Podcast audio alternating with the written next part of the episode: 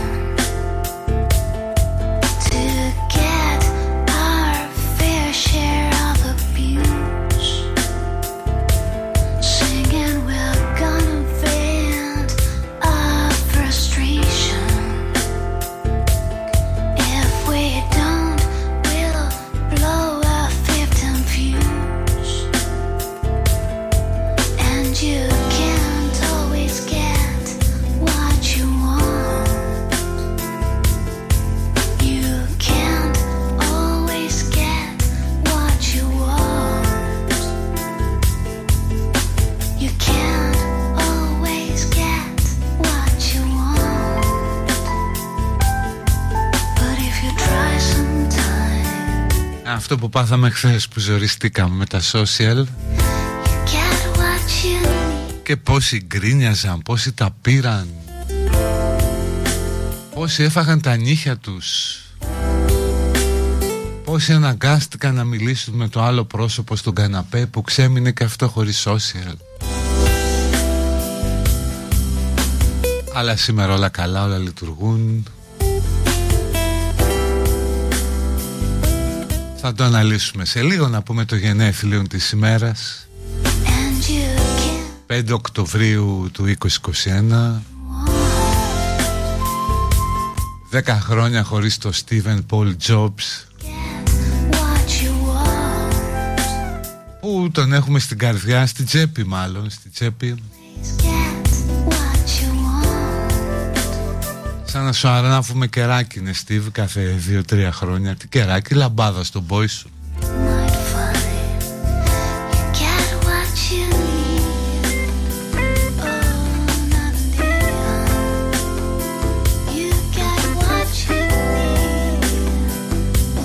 Έχει, έχει και ο Μπόμπο Γκέλμποφ ε, γενέθλια. Γίνεται 70 ετών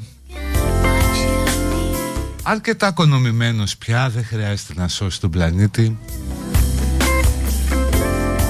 Είναι μια χαρά.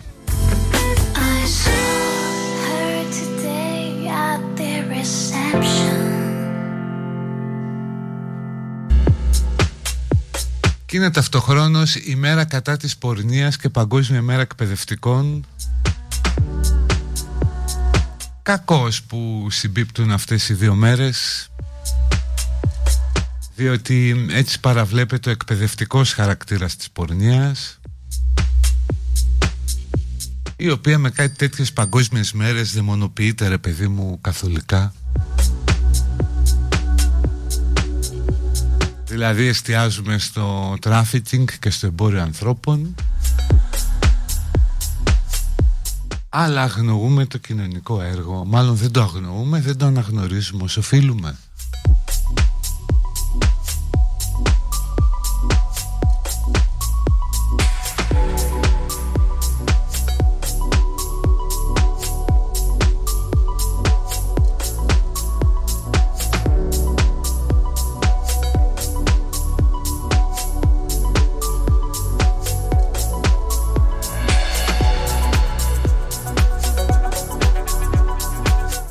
Στερητικό αρκετή από την απουσία της Μαρίας. Ε, νομίζω και αυτή το έχει πάθει, μην νομίζετε. Αλλά όπως σας έλεγα και χθες είναι πάρα πολύ δύσκολο να έρθεις χωρίς γιοταχή από εκεί που μένει. Τώρα που νομίζω ότι κάποια στιγμή θα της πάρει φία το αυτοκίνητο να το βάλει σε μουσείο Θα το πάρουν περιβαντολόγοι να μελετήσουν τους μικροοργανισμούς που έχουν αναπτυχθεί εκεί, κάτι βιολόγοι. Νομίζω θα ξεμπλέξει.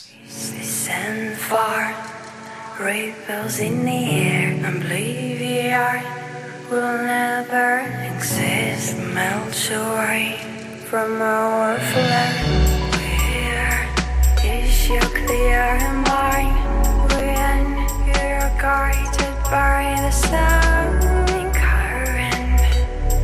Κάποιοι απορούν για τον εκπαιδευτικό ρόλο της πορνείας που είπαμε, τι λέτε; Και εκπαιδευτικός και κοινωνικός και καταπραϊντικός.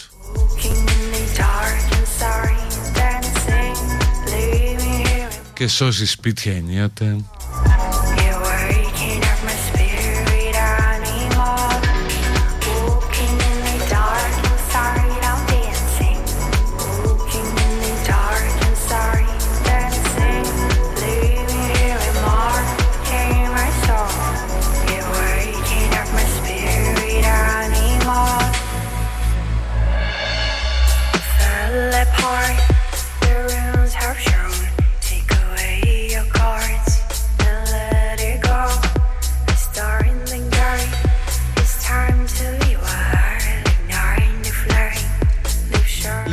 Λοιπόν, χθες ήταν ένα πολύ ενδιαφέρον παγκόσμιο κοινωνικό πείραμα που μείναμε χωρίς social 6,5 ώρες. Κοινώς μείναμε με παραπάνω χρόνο στα χέρια μας και δεν ξέραμε τι να τον κάνουμε. Γι' αυτό θέλω να μαζέψω ιστορίες να τις κάνω κομμάτι το Σάββατο στα νέα Βοηθήστε Πείτε μου τι κάνατε χωρίς social media; Ή τι ετοιμαζόσασταν να κάνετε στα social media και δεν το κάνατε; Αν έχετε δηλαδή κάτι κουφό να διηγηθείτε σε σχέση με τη χθεσινή μέρα πείτε το, το χρειάζομαι.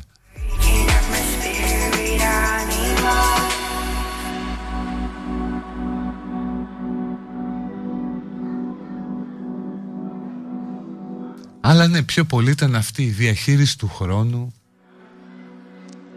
αυτή η συνήθεια που πιάνεις το κινητό και ανοίγεις την εφαρμογή και βλέπεις ότι δεν δουλεύει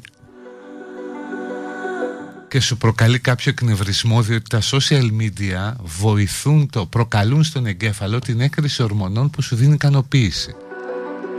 Όταν βλέπεις κάτι καινούργιο, ειδικά αν θεωρείς ότι σε αφορά και προσωπικά, ε, αισθάνεσαι ικανοποίηση.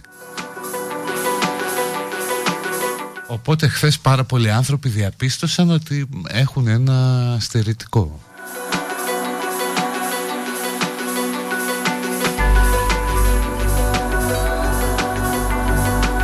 Και εντάξει όσοι είχαν Twitter τη βγάλαν καθαρή, κάπως τη βγάλαν.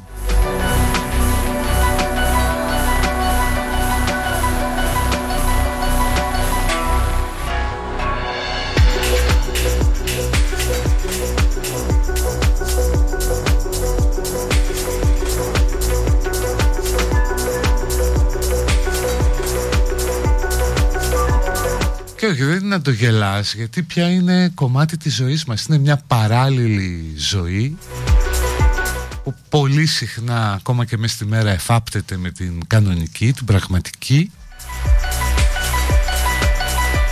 Οπότε όταν δεν έχεις ε, social είναι σαν να αφαιρείται ένα κομμάτι από το σκηνικό της ζωής σου.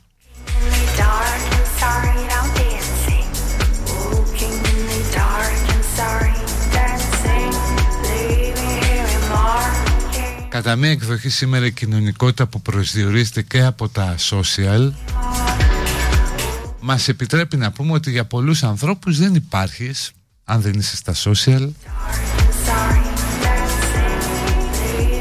Οπότε αν δεν υπάρχουν τα social μπορεί και εσύ να μην ξέρεις τι να κάνεις.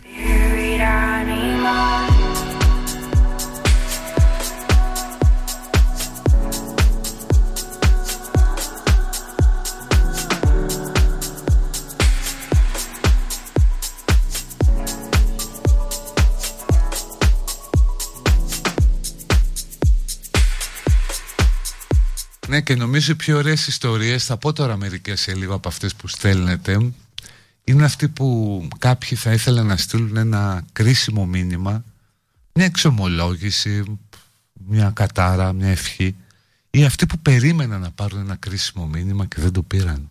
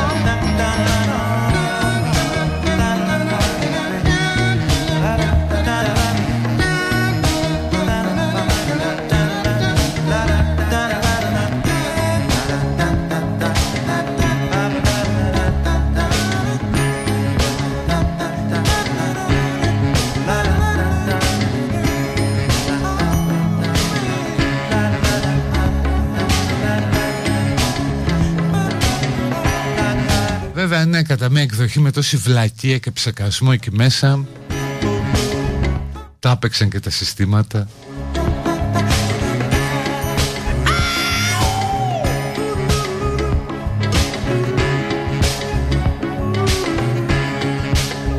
Διαβάζω τώρα εδώ ιστορίες, θα σας πω μερικές. Κάποιος ή κάποια λέει για το γιο που έπεσε για ύπνο και ξυπνούσε κάθε μία ώρα να τσεκάρει άμα ήρθαν τα social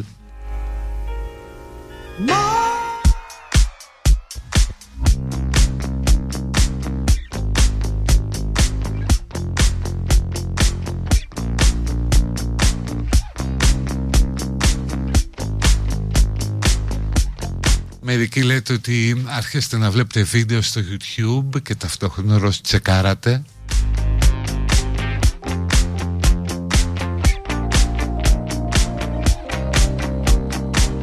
Εμείς της παλιάς σχολής όποτε βρίσκουμε τέτοιες ευκαιρίες κάνουμε σεξ Λέει κάποιος ή κάποια άλλη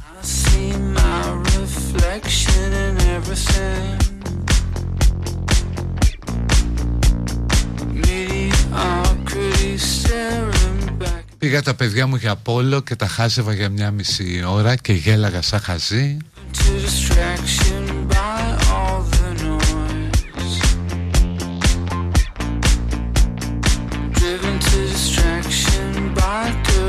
Προσπάθησα να διαβάσω αλλά έχω ξεχάσει να διαβάζω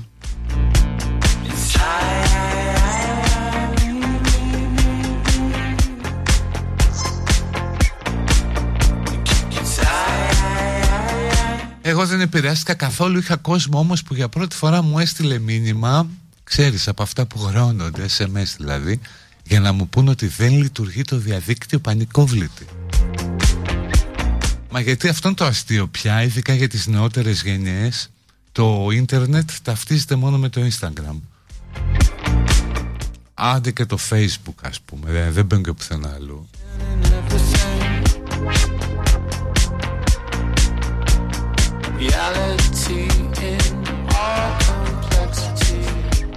Ετοιμαζόμουν να στείλω dick pic στη Σούλα Αλλά πήγα στο διπλανό γραφείο και το έκανα live.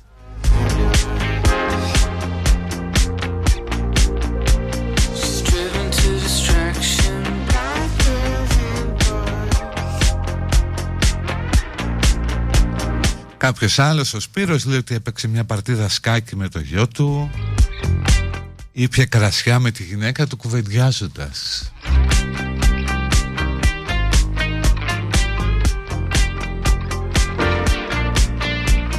Εκεί πρέπει να πει σε πολύ δυσκολία σε πολλούς καναπέδες όπου συνήθως κάθονται οι δύο και χαζεύουν από το κινητό ή το λάπτοπ.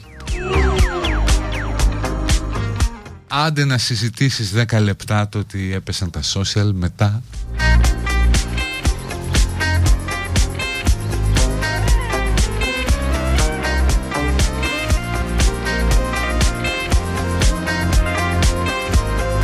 TikTok ρε γερό. Οι νέοι δεν κατάλαβαν γρή που έπεσαν φουμπού Insta, Whatsapp.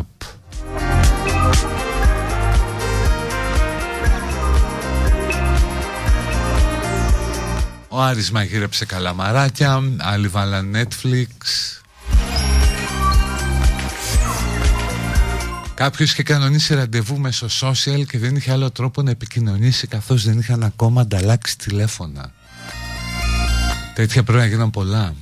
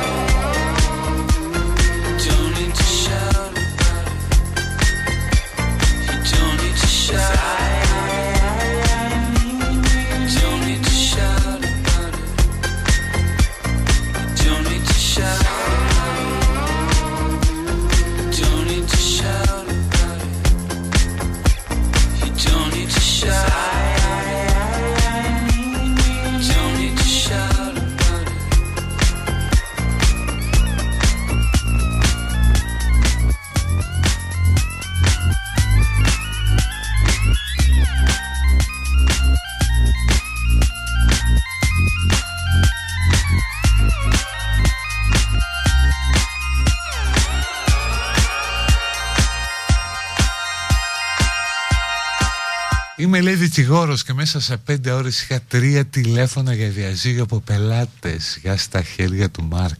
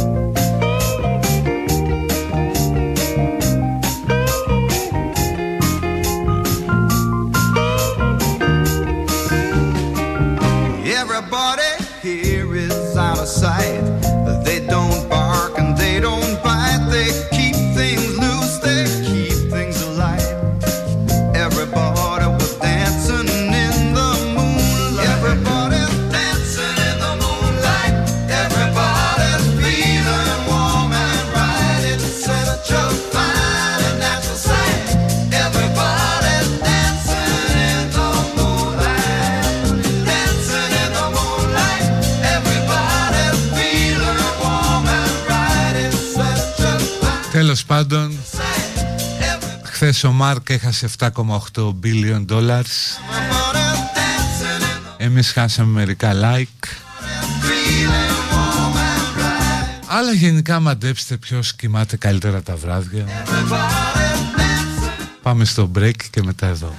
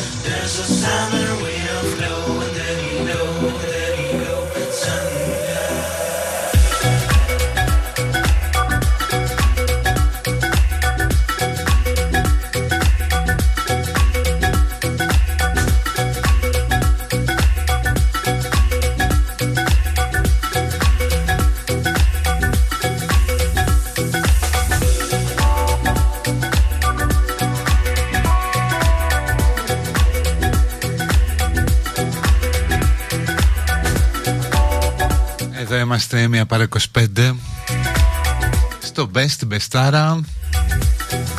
Best926.gr το site μας. Είμαστε εννοείται και στα social.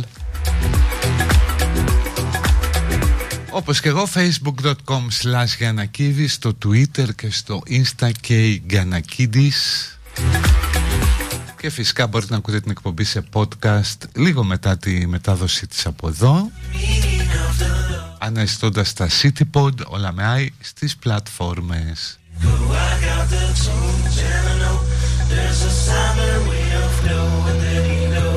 Λέγαμε χθες για το πόσο ονειρευόμαστε το Bond σε περίοδο πολιτικής ορθότητας. Δηλαδή μαύρο γκέι cross-dresser vegan με ευαισθησίες για το περιβάλλον. Και ενώ πολλοί το λιδωρούσατε λέτε δεν γίνονται αυτά είναι πλάκα και όμως γίνονται χειρότερα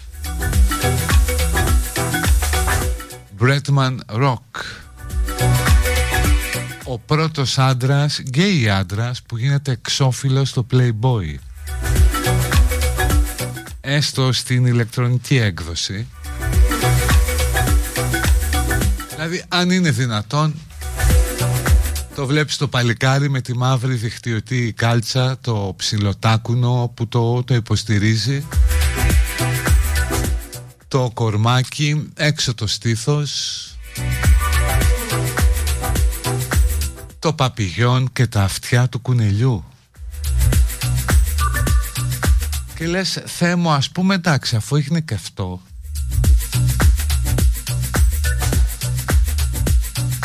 Δηλαδή άντρας εξώφυλλος στο Playboy τα καταργήσουμε όλα. Δεν υπάρχει λόγος να υπάρχει άβατος στο Άγιο Όρος πια Από τη στιγμή που μπαίνει άντρα εξώφυλλο στο Playboy Ας μπουν και οι γυναίκες στο Όρος να πάνε τα κορίτσια από τις κούκλες να χορεύουν πάνω στα τείχη της μονής εσφιγμένου που έχει το πανόρθοδοξέ θάνατος.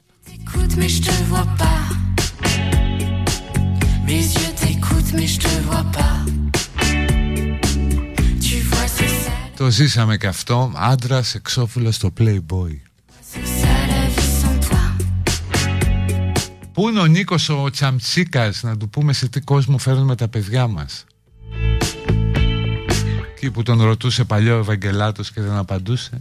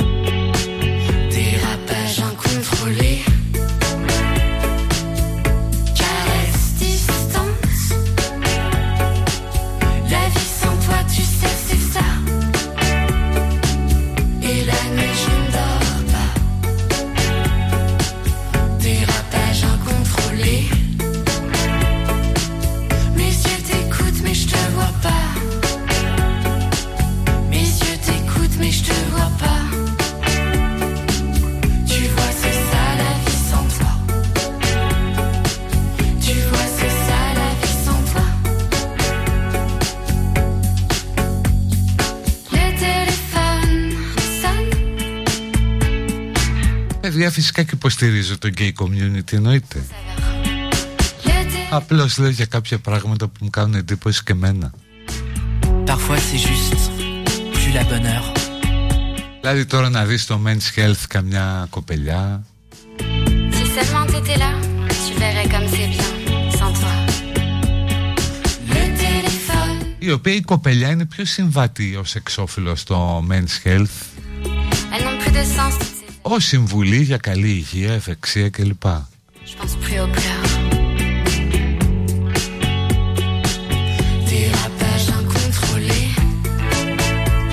Αν είναι ίδιο το Playboy με το Άγιο Όρος, όχι δεν είναι.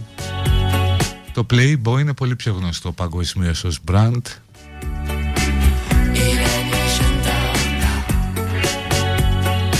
Η βίλα του Χιου Χέφνερ πολύ πιο γνωστή από τη μονίβα του πεδίου. Sorry κιόλας.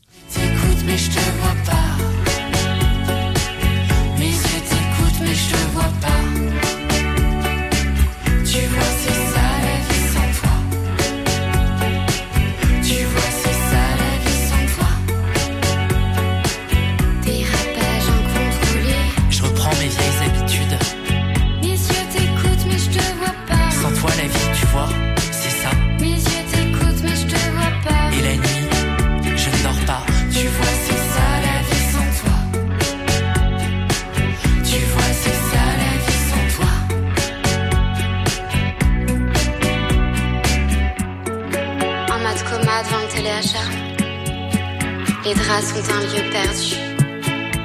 Tu vois, c'est ça la vie sans toi. De longues nuits à ressasser dans cet appart rempli de vide. Juste cette photo, un peu passée.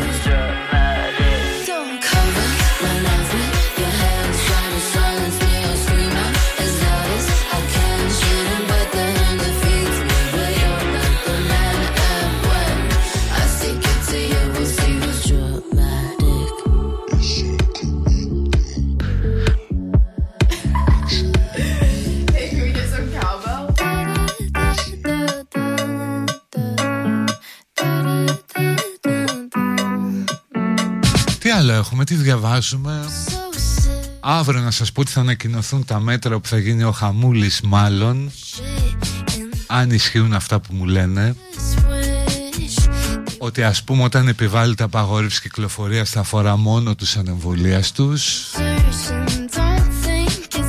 Επανέρχεται η ζωντανή μουσική και ο χορός ε, σε μέρη μόνο για ανεμβολίαστους Μα για εμβολιασμένους, sorry Και μπαίνουμε σιγά σιγά σε μια κανονικότητα.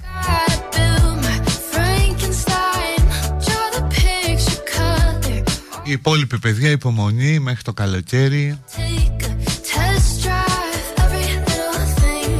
Θα περάσει και αυτό. Kiss me till I'm numb and not treat me so bad. Even Την ίδια στιγμή βέβαια για να το δούμε και λίγο σοβαρά all my nerves get too long with Δεν ξέρω αν το πήρατε χαμπάρι τι έλεγε χθες ο Ευάγγελος Βενιζέλος out there. Oh, so Ο οποίος βέβαια χάρη στη φόφη δεν έχει καμία θεσμική ιδιότητα οπότε γιατί να το απαντήσουν; For a nightmare. Every little Τους τους λέει ρε παιδιά εδώ πεθαίνουν κοντά ως και 300 άνθρωποι τη βδομάδα κάποια, σε κάποιες φάσεις Έχουμε τη δεύτερη χειρότερη επίδοση ως προς τη θνητότητα στην Ευρώπη.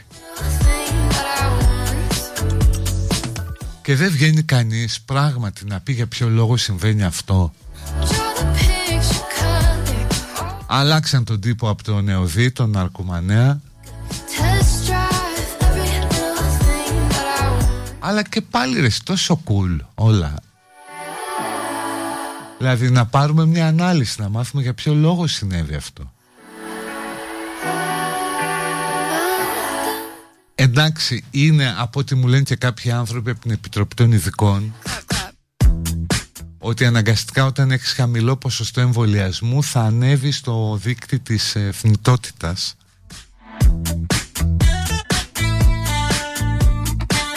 αλλά και πάλι ας πούμε δεν μας λένε πολλά για ποιο λόγο έφυγε αυτός ο τύπος από τον Νεοδί, ο Αρκουμανέας; Πού δεν έκανε καλά τη δουλειά του να καταλάβουμε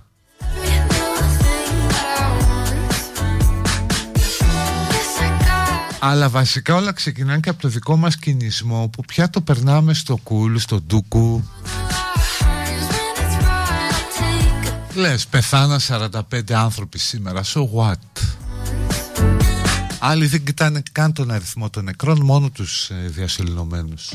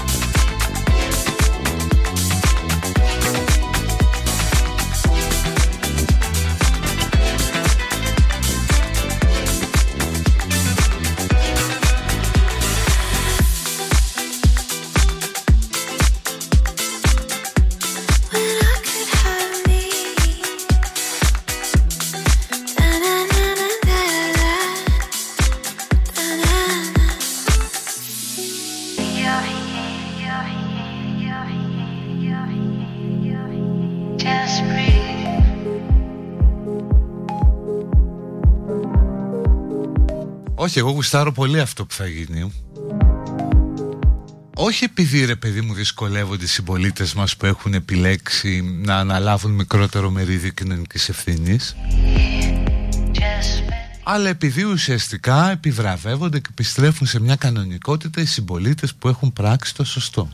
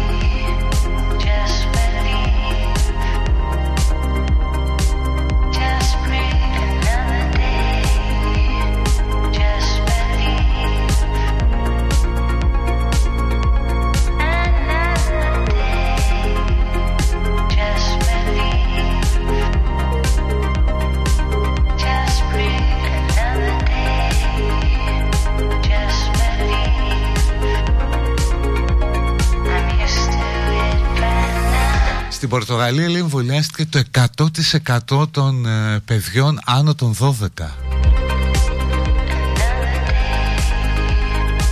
Είναι η χώρα με το υψηλότερο ποσοστό εμβολιασμένων παγκοσμίως.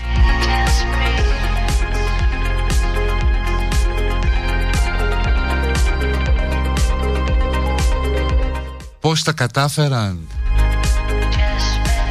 Μαζέψαμε λέει μια ομάδα με μαθηματικούς, γιατρούς, αναλυτές και στρατηγικούς εμπειρογνώμονες. Και έβαλαν κάτω την καμπάνια, πίστηκε ο κόσμος. Καλά είναι και άλλη κοινωνία, δεν έχει τόσο χριστιανό Ταλιμπάν ε, στη, στο βαθμό που έχουμε εμείς εδώ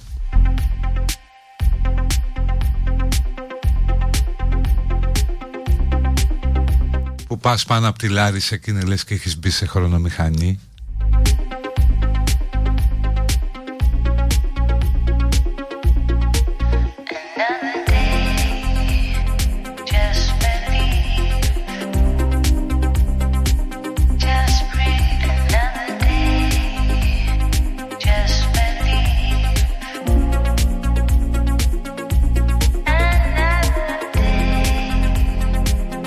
Πορτογαλία το ποσοστό εμβολιασμού στο σύνολο του πληθυσμού είναι 85%.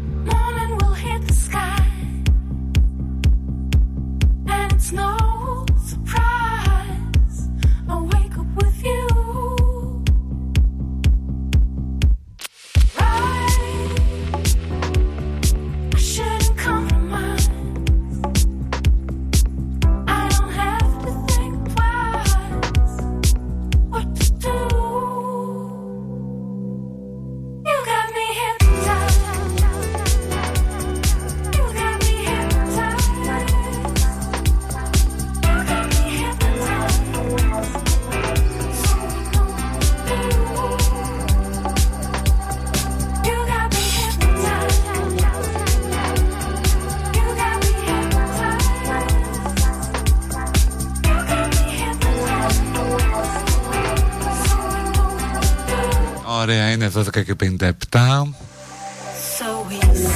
Πάμε στο break για την πρώτη ώρα. Ναι ρε και στο Live 24 που έχετε ανοίξει το βαρέλι με τη χολή και το λίπος. Και στάζετε, στάζετε, στάζετε πάνω σε λέξεις. Οπότε πάμε σε ένα break και μετά εδώ, ναι You watch me dance I feel you.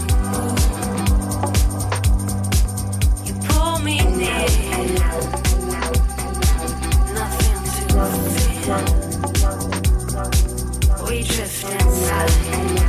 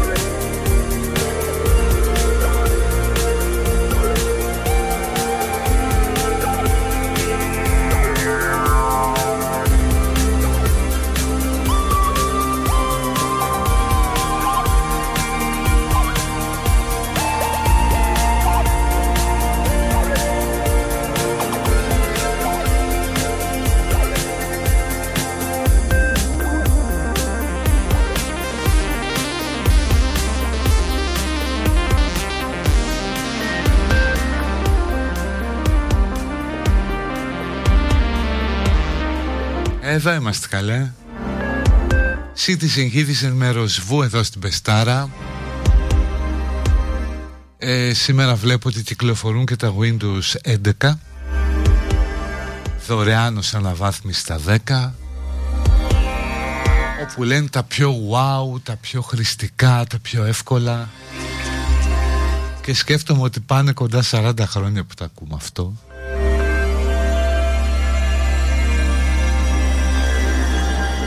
Δηλαδή θυμάμαι τα Windows 1 κάπου στο 86-87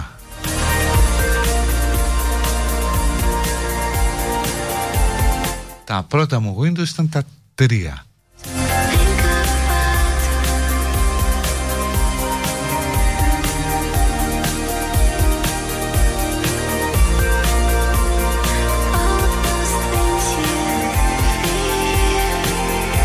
έχει ενδιαφέρον ανέβασε ένα μηχάνημα με Windows 3 ή 3.1 τέλος πάντων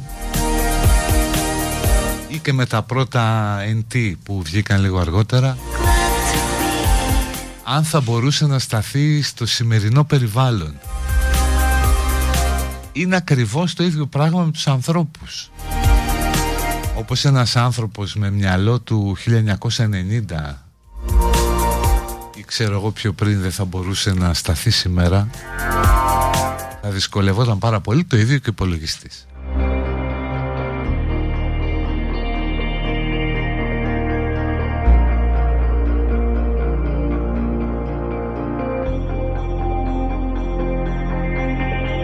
Αλλά ρε παιδί μου τότε αισθανόσουν ότι κάνεις και κάτι να σώσεις τη δισκέτα, να κατεβάσεις το driver για να παίξει ο εκτυπωτής.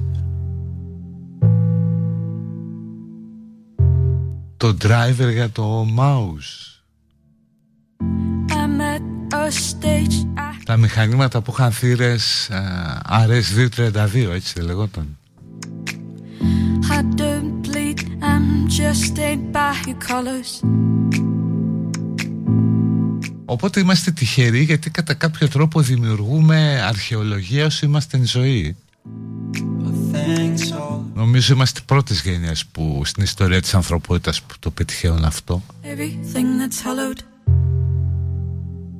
Δηλαδή πράγματα που έχεις χρησιμοποιήσει, που έχεις δουλέψει με αυτά να θεωρούνται και άχρηστα και αρχαία κατά κάποιο τρόπο.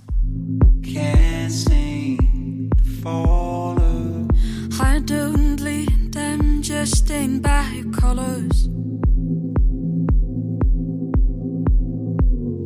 Hold up, wait, I'ma fix everything that's hollowed. Hold up, wait for me. Hold up. Επίσης η τεχνολογία έχει την ιδιότητα ότι όταν απαξιώνεται μία φορά ισχύει για πάντα. Δηλαδή βλέπεις το βινίλιο επανέρχεται κάποια άλλα πράγματα πιο παλιά επιστρέφουν ένας παλιός υπολογιστής ή ένα παλιό λογισμικό δεν μπορούν να επιστρέψουν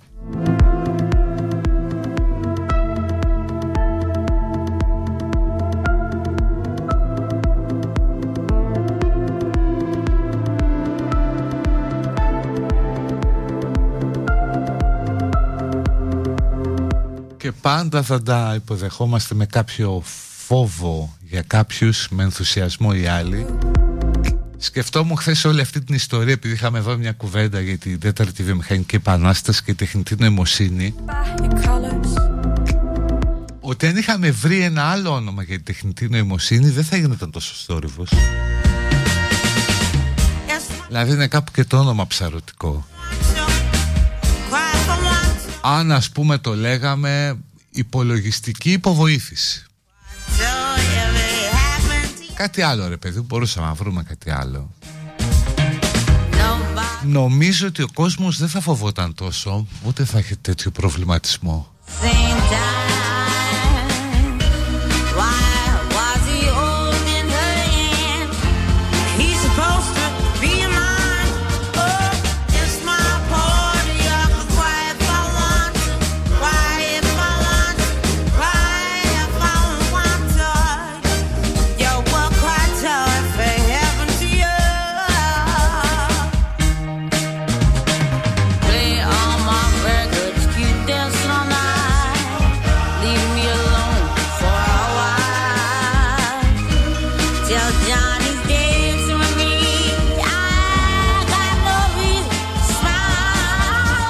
άμα έλεγες οι βοηθητικές μηχανές.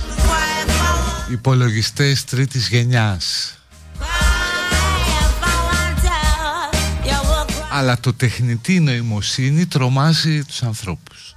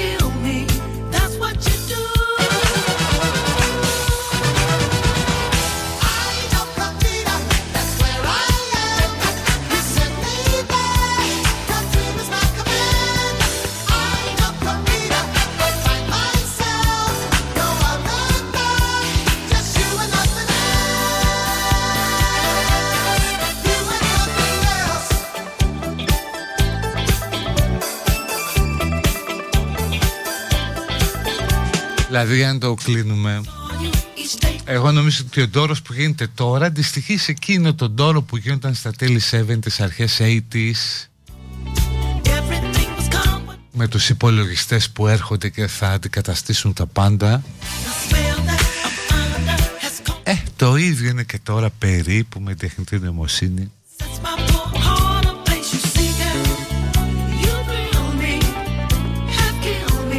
Έχει πάρα πολύ υπερβολή μέσα αυτή η κουβέντα.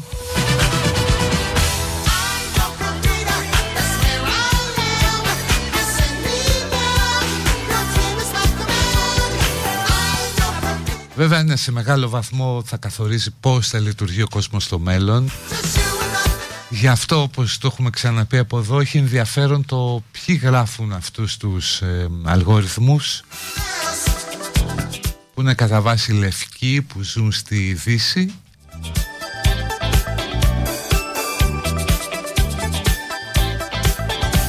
Αλλά αργά ή γρήγορα κάπως θα ισορροπήσουν όλα. Και ούτως ή άλλως αυτό που μας διδάσκει η ιστορία είναι μακροπρόθεσμα πάντοτε τα πράγματα βελτιώνονται Δηλαδή με εξαίρεση κάποια διαλύματα που έχουν να κάνουν με πολέμους. Κάθε γενιά ζει καλύτερα από την προηγούμενη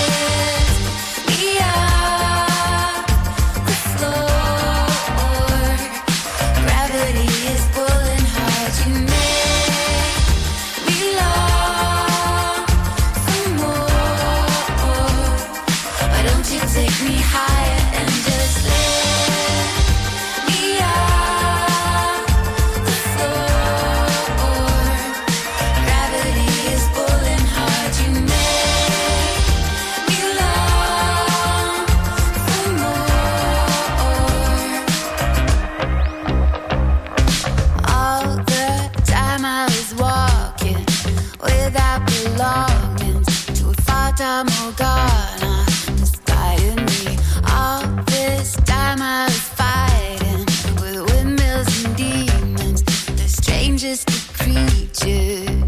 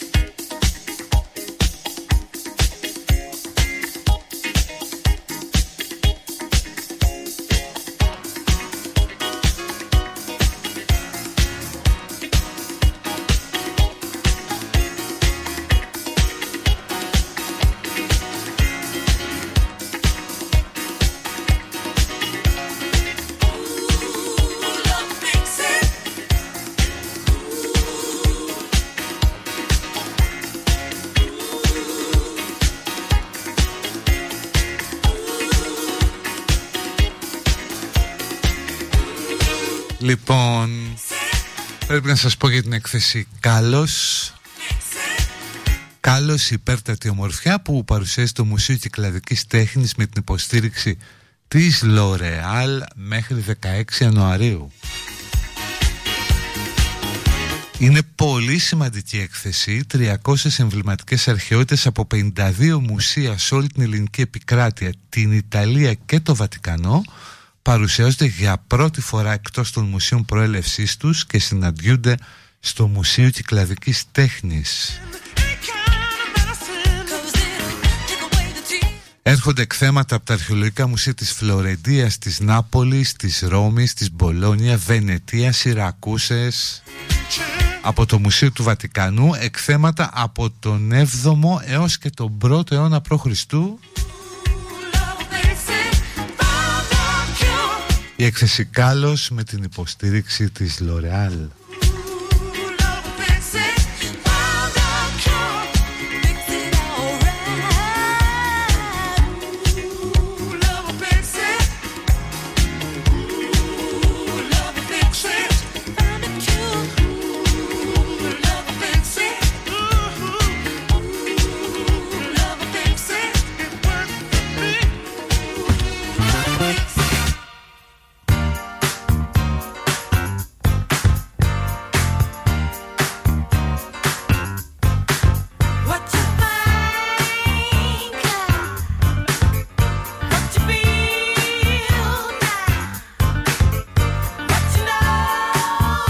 Απογεύθηκε και σήμερα αποστολή Σογιούς με προορισμό το Διεθνή Διαστημικό Σταθμό έχοντας στο πλήρωμά της mail κινηματογραφικής παραγωγής παιδιά.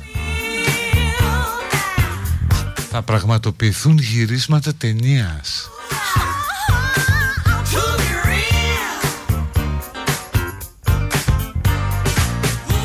Θα γυριστούν πλάνα για την ταινία The Challenge θα είχε φάση να γυριστεί το πρώτο πορνό στο διάστημα όπου πράγματι άνθρωποι είναι και σήμερα η μέρα κατά της πορνείας όπου είναι και κατά του πορνό οπότε είναι να καταδικάσουμε. Θα είχε πάρα πολύ ενδιαφέρον το πρώτο πορνό στο διάστημα. Δηλαδή θα μπορούσαν να κάνουν αυτό που λες διαστημικά πράγματα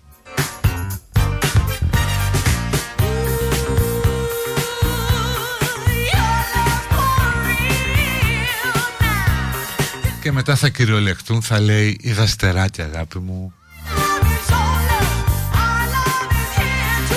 Θα παίζει αλλιώς το νόημα μαύρη τρύπα.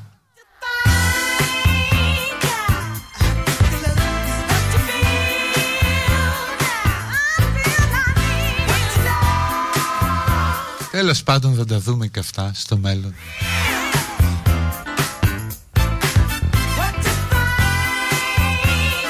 Θα πάμε τώρα στο τελευταίο break και μετά θα επανέλθουμε με παιδική χαρά και όλα τα άλλα τα καλούδια.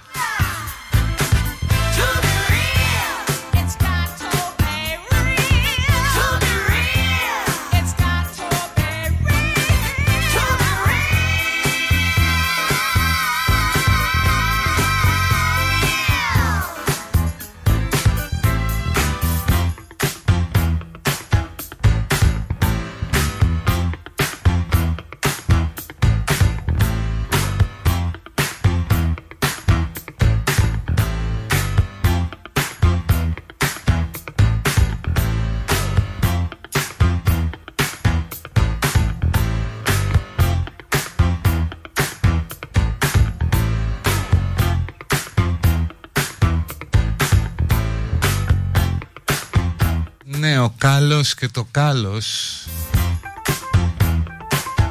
Ένα άρθρο και ένα γράμμα κάνουν τη διαφορά.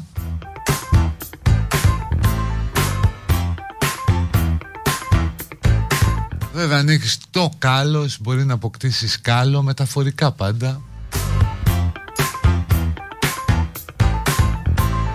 Είδατε τι κάνει ένα αλλού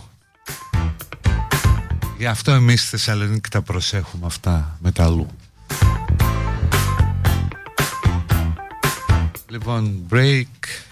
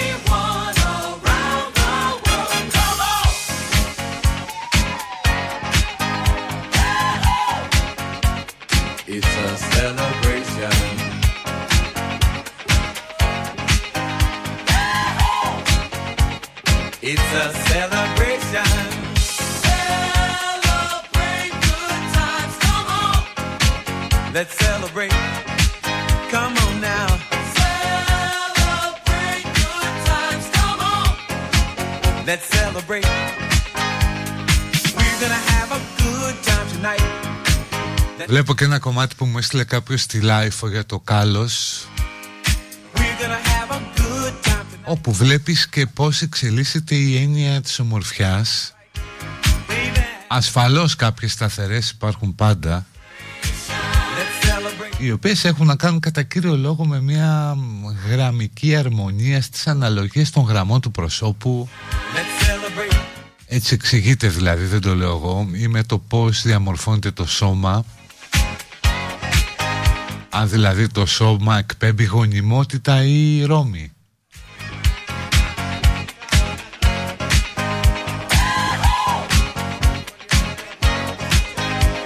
αλλά βλέπεις εξετάζοντας ε, διαχρονικά ακόμα και μέσα στον 20ο αιώνα όπου έχεις πάρα πολύ φωτογραφικό ή οπτικό υλικό τα πρότυπα της ομορφιάς αλλάζουν αν και κρατούν βέβαια τα σταθερά τους που είναι προγραμματισμένα από τη φύση.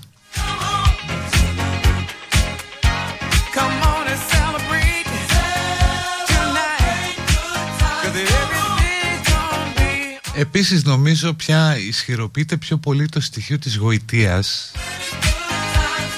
Δηλαδή νομίζω ότι βλέπεις κάποιους ανθρώπους τους οποίους δεν τους έχεις δει ποτέ ζωντανούς και απορείς για ποιο λόγο θεωρούνται ωραίοι.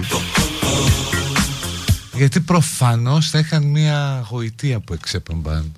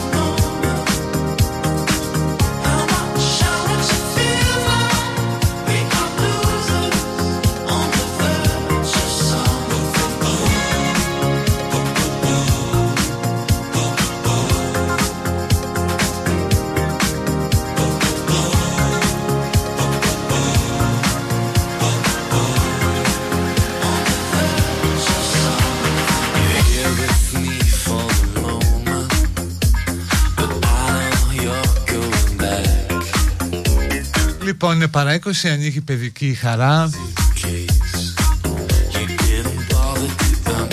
Κατά την οποία μπορείτε να πείτε ό,τι θέλετε, σχεδόν ό,τι θέλετε.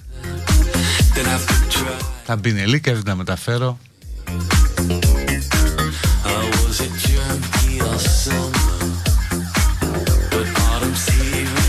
Έχετε σχεδόν ένα 20 λεπτό στη διάθεση σας.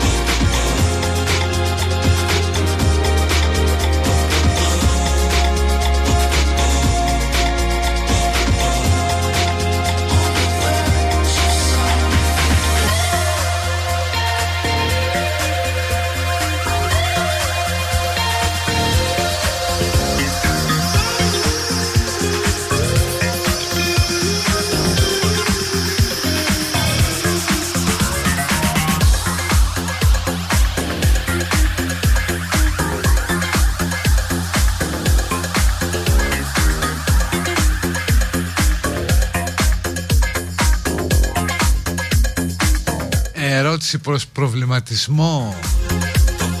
Πόσο τυχαία έπεσε το Facebook και το Instagram χθες ενώ σήμερα γίνεται release των Windows 11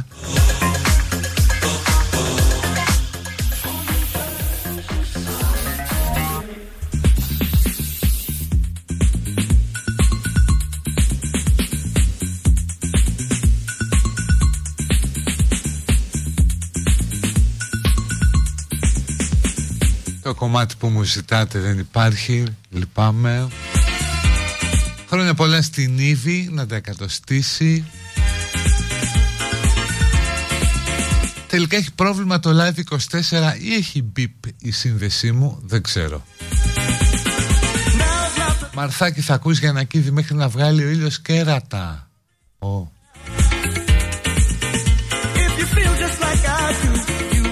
Ευτυχώς που δεν έψε και το YouTube και έφτιαξε το πλυντήριο πιάτων αλλιώς θα τρώγα παντόφλα.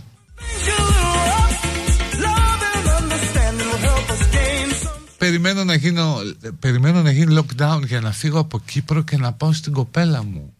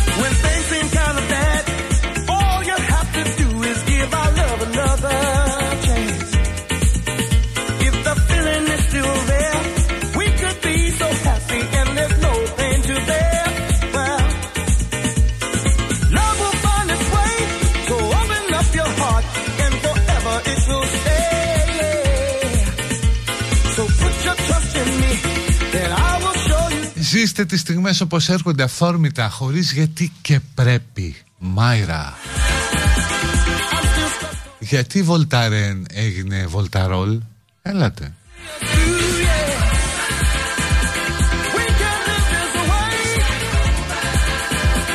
Ευχαριστώ τον Νίκο από τα Ηλίσια για τα καλά του λόγια.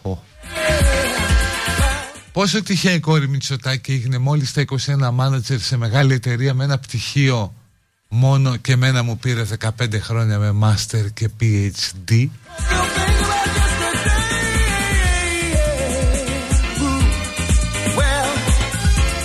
Αν λες ότι κάθε γενιά ζει και καλύτερα, τότε αρκετές γενιές μετά οι άνθρωποι δεν θα δουλεύουν πια. Ναι, πολύ πιθανό.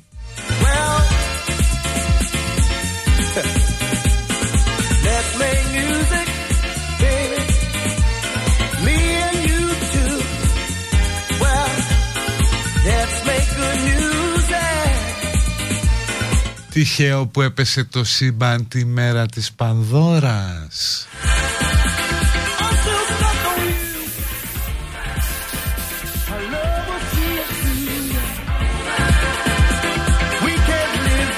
Γιατί οι αρχαίοι δεν απεικονίζονται πουθενά με χειμωνιάτικα. Τι μας κρύβουν;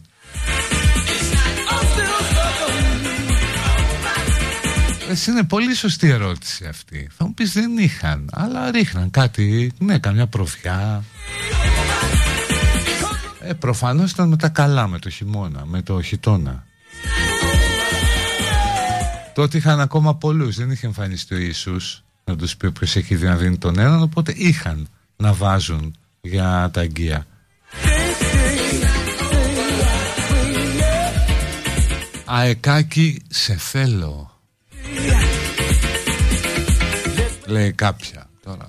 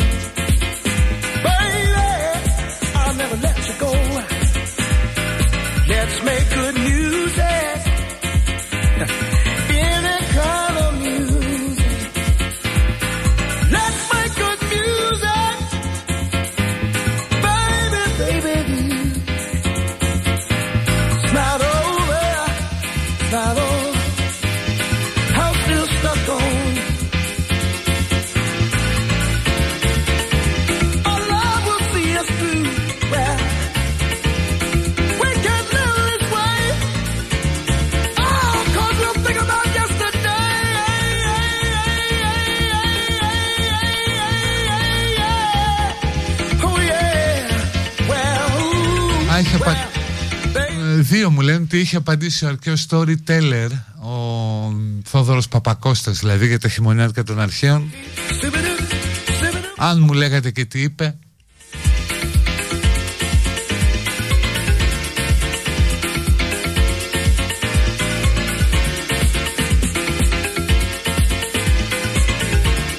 Τυχαίο που έπιασαν τον τρομοκράτη του Άισις στην Αθήνα ενώ είναι εδώ από το 2015 όταν έσκασαν τα Pandora Papers με τα 38 ονόματα.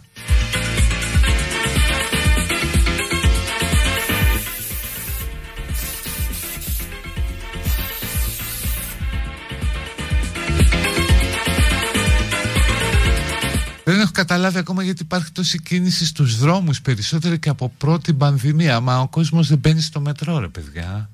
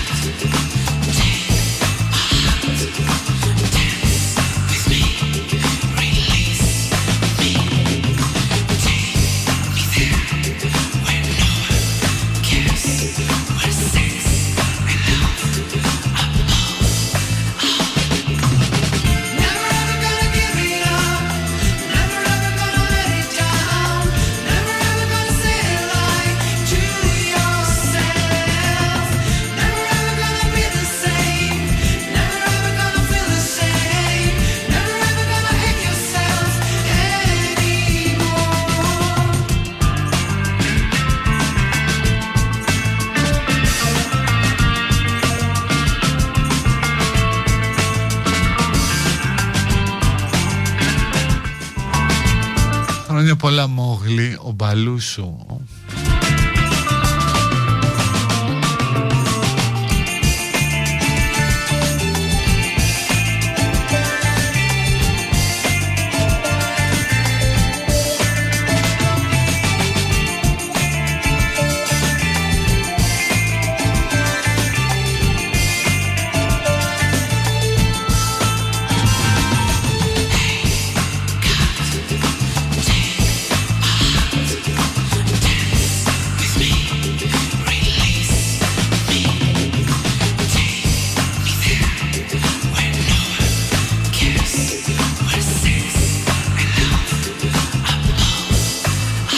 είχα πάρει στο κράνιο με τη δουλειά και ξαφνικά άκουσε το χητικό του ψεκασμού και πέθανα στο γέλιο. Τι ωραία.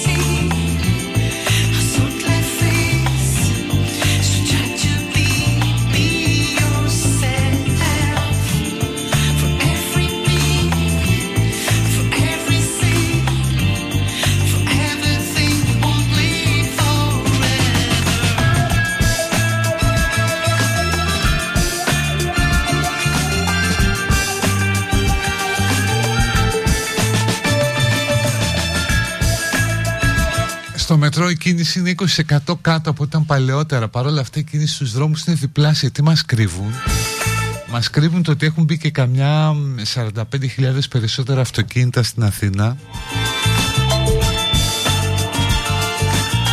Υπάρχει χρήμα παιδιά και αγοράζει ο λαός αμάξια.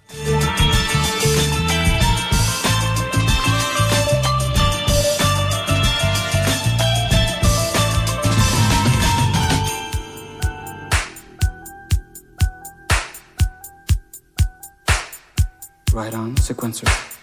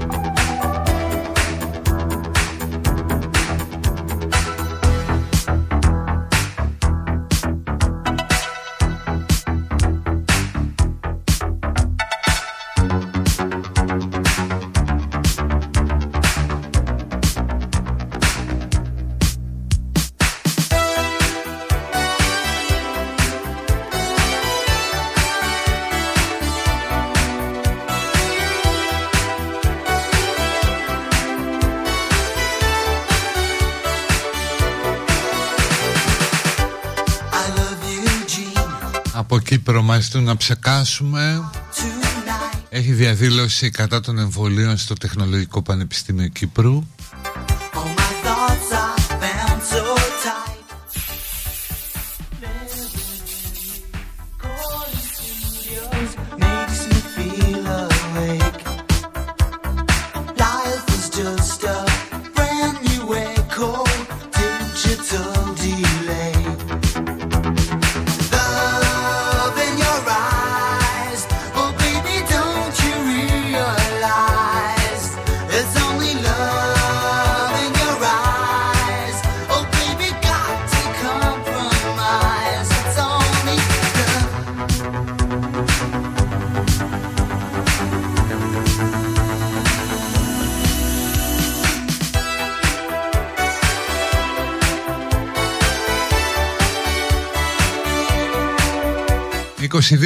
αυτοκίνητό μου και δεν βγαίνω για αλλαγή. Η γειτονιά μου όμως είχε γεμίσει με καινούργια. Πόσος κόσμος τελικά έχει χρήμα; Εμείς γιατί όχι; Και με 25 χρόνια εργασίας γαμώτο, λέει η Ειρήνη.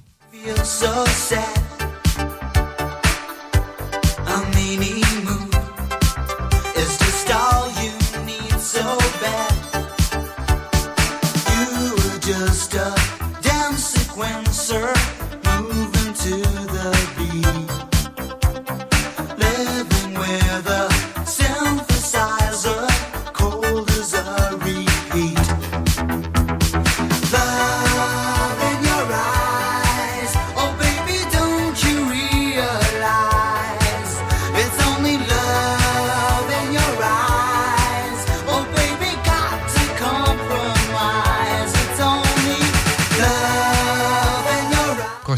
γιατί δεν κάνεις ένα πάρτι να έρθουμε να σε γνωρίσουμε.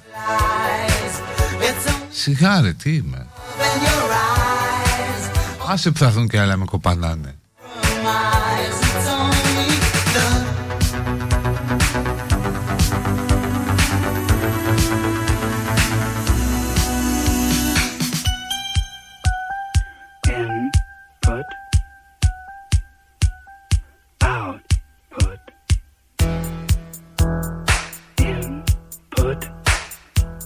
Θυμίζω ότι η εκπομπή είναι διαθέσιμη και σε podcast.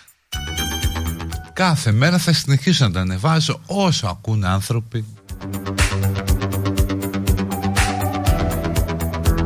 Όσο δηλαδή το κατεβάζει ένας αξιοπρεπής αριθμός ανθρώπων Τα βρίσκεται στα CityPod Όλα με ΆΗ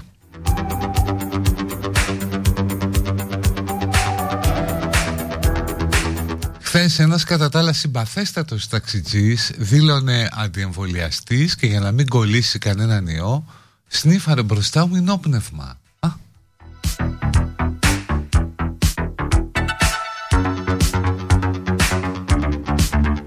Μπράβο, και ο Τραμπ έλεγε χλωρίνη για ενέσεις. Μια χαρά, μια χαρά.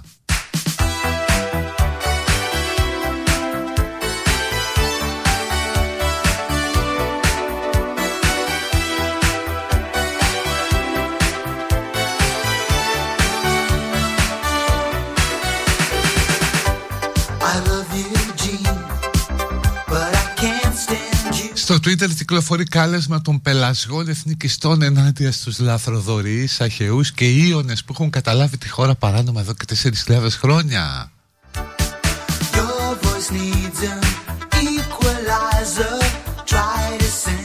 Και ενώ με τα podcast, η εκπομπή λέω ανεβαίνει σε podcast κάθε μέρα.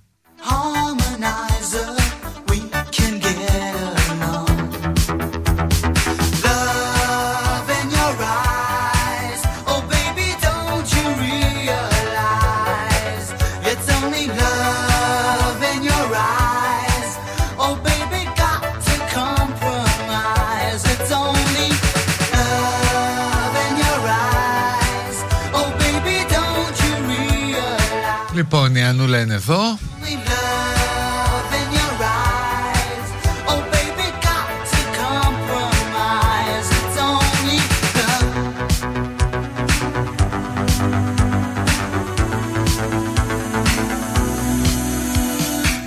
Ναι, αν ακούει φίλος ταξιτζής μπορεί και με παραφλού Αυτό που βάζει στο ψυγείο.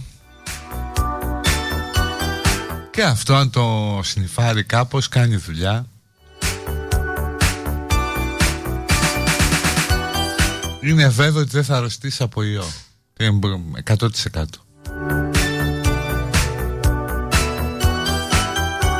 Λοιπόν, αυτά για σήμερα.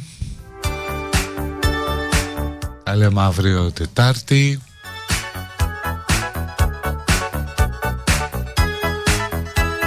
Να είστε καλά, bye bye, γεια. Γεια σου Κωστάκη.